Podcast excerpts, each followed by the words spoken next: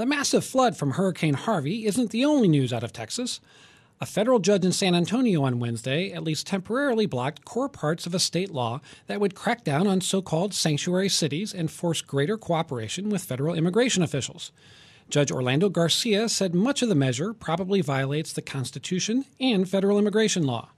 Garcia, a Bill Clinton appointee, said the provisions will erode public trust and make many communities and neighborhoods less safe. The state's largest cities, including Houston, were among the challengers, and Texas has vowed to appeal. Our guests to sort this out and explain its significance are Rick Su, he's a professor at the University of Buffalo, Buffalo School of Law, and Leon Fresco, a partner at Holland and Knight. Uh, Rick, uh, welcome to you both. Rick, uh, let's start at kind of a, at a general level here because there are a lot of specific provisions, and we'll we'll get into some of the specifics. But why did Texas pass this measure? What did it say it was trying to accomplish? Um, more specifically, it's trying to go after so-called sanctuary cities. And of course, this issue of sanctuary cities, though not necessarily new, has really sort of taken on front stage in the immigration debates in recent years.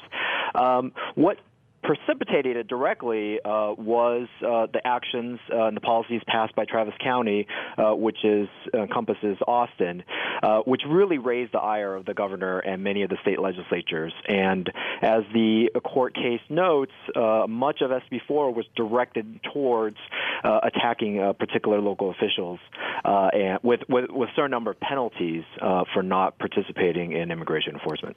Leon, the law was so divisive that one Democratic legislator even pushed a Republican legislator on the final day of the session. So, how much of a blow is this to Texas Republicans and the Trump administration that backed it?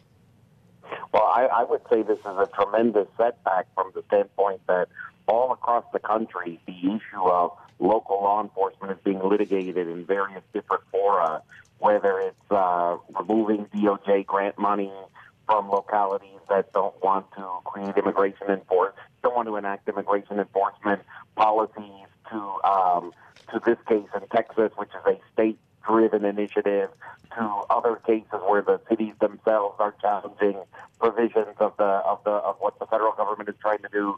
So all of the all of the different litigation that's happening across the country can take this signal about the restraints that the courts are now saying are going to be placed on any effort to deputize from by either the federal government or now the state government to deputize localities to engage in immigration enforcement. Rick, let's talk a little bit about the specifics of this ruling. Uh, what would you say is the most important part of it? Uh, I think what's vital uh, to recognize is the degree to which the court really called out uh, SB4, which is the state law that we're talking about in this case, uh, for how extraordinary it actually is. And there are various components that I think really made it a strong case, at least in the eyes of the judge in this case. Uh, the degree to which this particular penalty goes after individual uh, policymakers and lawmakers in these jurisdictions with civil penalties, criminal penalties, and removal from office uh, along with the fact that uh, it, it, really removes a lot of discretion and gets us back into the debate of whether or not the local and state governments have the power to enforce civil immigration laws, uh, especially in light of the fact that uh, many of the requests made by the federal government lack um, uh, probable cause uh, to issue a warrant, which is traditionally the constitutional requirement for local law enforcement to arrest and then detain someone in custody. Leon, talk specifically about detainer requests and how they work and what cities are doing with them. Sure. So, the in the ideal world of how this administration would want to run immigration enforcement, what they would want is whenever any human being in the United States is arrested, that individual's fingerprints are taken. Those fingerprints are sent to an FBI database. FBI actually shares those fingerprints with ICE as part of an arrangement that the FBI has with ICE, which is Immigration Customs Enforcement. And so from that fingerprint sharing, ICE determines that there are individuals whose fingerprints they're receiving that they want to go and try to find when they get released from these facilities. And, but what happens is ICE isn't in all the thousands of counties across America, and so they need time to get to these facilities before individuals are released. And so what ICE wants to do is to be able to tell all of these local jails, please hold on to these individuals. That's what a detainer is. It says, please, the piece of paper that says, please hold on to these individuals for 48 more hours than what you would ordinarily hold on to them for to give us time to get them and place them into immigration custody. We're talking about a ruling by a federal judge in San Antonio on Wednesday that at least temporarily blocked much of a Texas law that would crack down on so called sanctuary cities. And our guests are Leon Fresco of Holland and Knight and Rick Su of the University of Buffalo School of Law. Rick, a moment ago, Leon was talking about this notion of, of detaining uh, uh, uh, undocumented immigrants and, and, and, sort of explaining that what ICE wants, federal immigration authorities, what they want sometimes is because they can't be everywhere, is for local authorities to hang on to somebody for maybe 48 hours so that federal officials have time to get there and detain the person. Uh, this law that was blocked uh, would have required local officials to do more to cooperate with ICE. What did the judge find was wrong with that provision? So, with regard to the particular detainer issue, it, it gets back to a bigger issue that's been litigated in lots of courts, uh, as was mentioned before. Uh, it has to do with whether or not the local law enforcement agencies actually have the power uh, to detain these particular individuals uh, past uh, the time in which uh, any local cause to detain them has expired. Um, and there actually has been many lawsuits that have risen out of this, precisely because the detainer request itself doesn't require probable cause or that actually the individual is an undocumented immigrant. And the reason why many counties pulled away from following federal detainer requests uh, was because of a number of lawsuits in which uh, United States citizens who have been uh, detained because of incorrect information from the federal government ended up suing the counties themselves, uh, and the counties were held liable because the court said it was your decision to follow the detainers.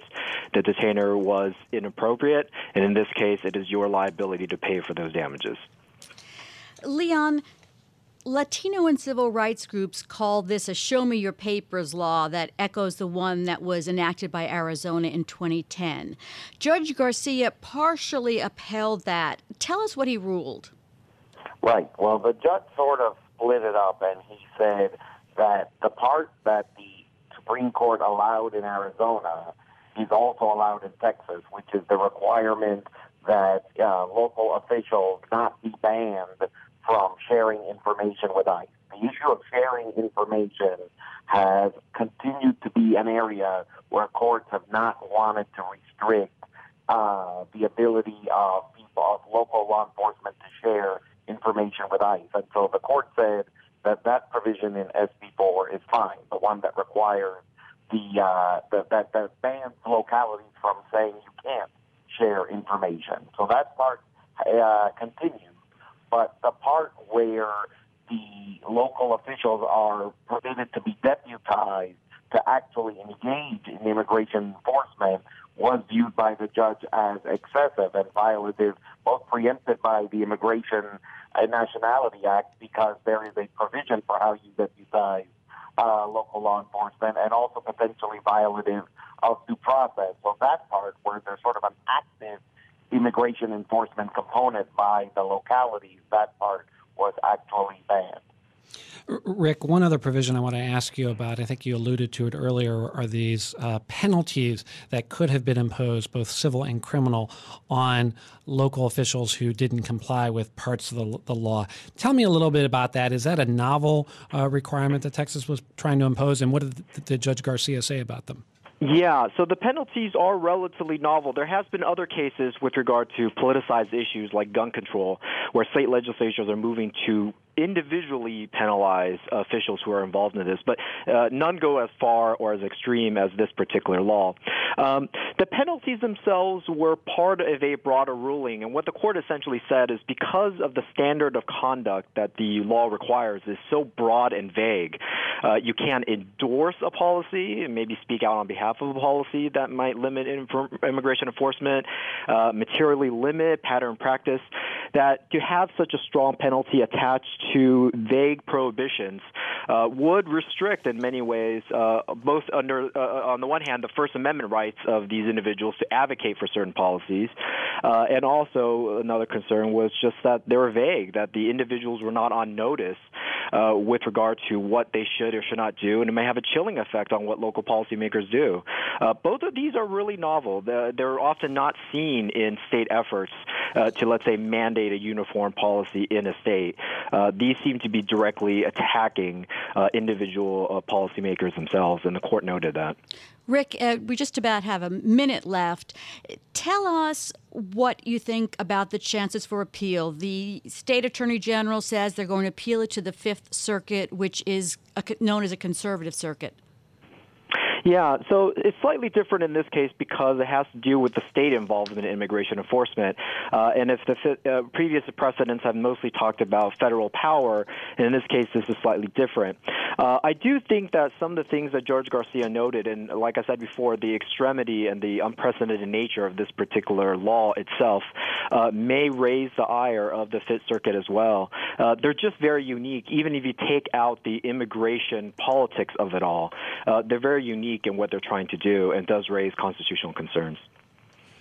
Well, a case almost certainly will go up on appeal to the Fifth Circuit, which is based in New Orleans. Uh, Attorney General Ken Paxton has uh, said that he intends to appeal. He's also said that one of his issues with this ruling, uh, interestingly, was that uh, uh, it was decided in San Antonio instead of Austin. Uh, Austin, Ken Paxton said in a statement, is where the people's representatives passed the law. State businesses conducted in Austin. The plaintiffs have no reason to litigate this case in San Antonio. So that may also be one of the issues that goes up to the fourth to, to the Fifth Circuit uh, when, as expected, the state appeals. I want to thank our guests, Rick Su, who's a professor at the University of Buffalo School of Law, and Leon Fresco, a partner at Holland and Knight, talking to us about the new ruling out of a federal district judge on Texas's sanctuary city law.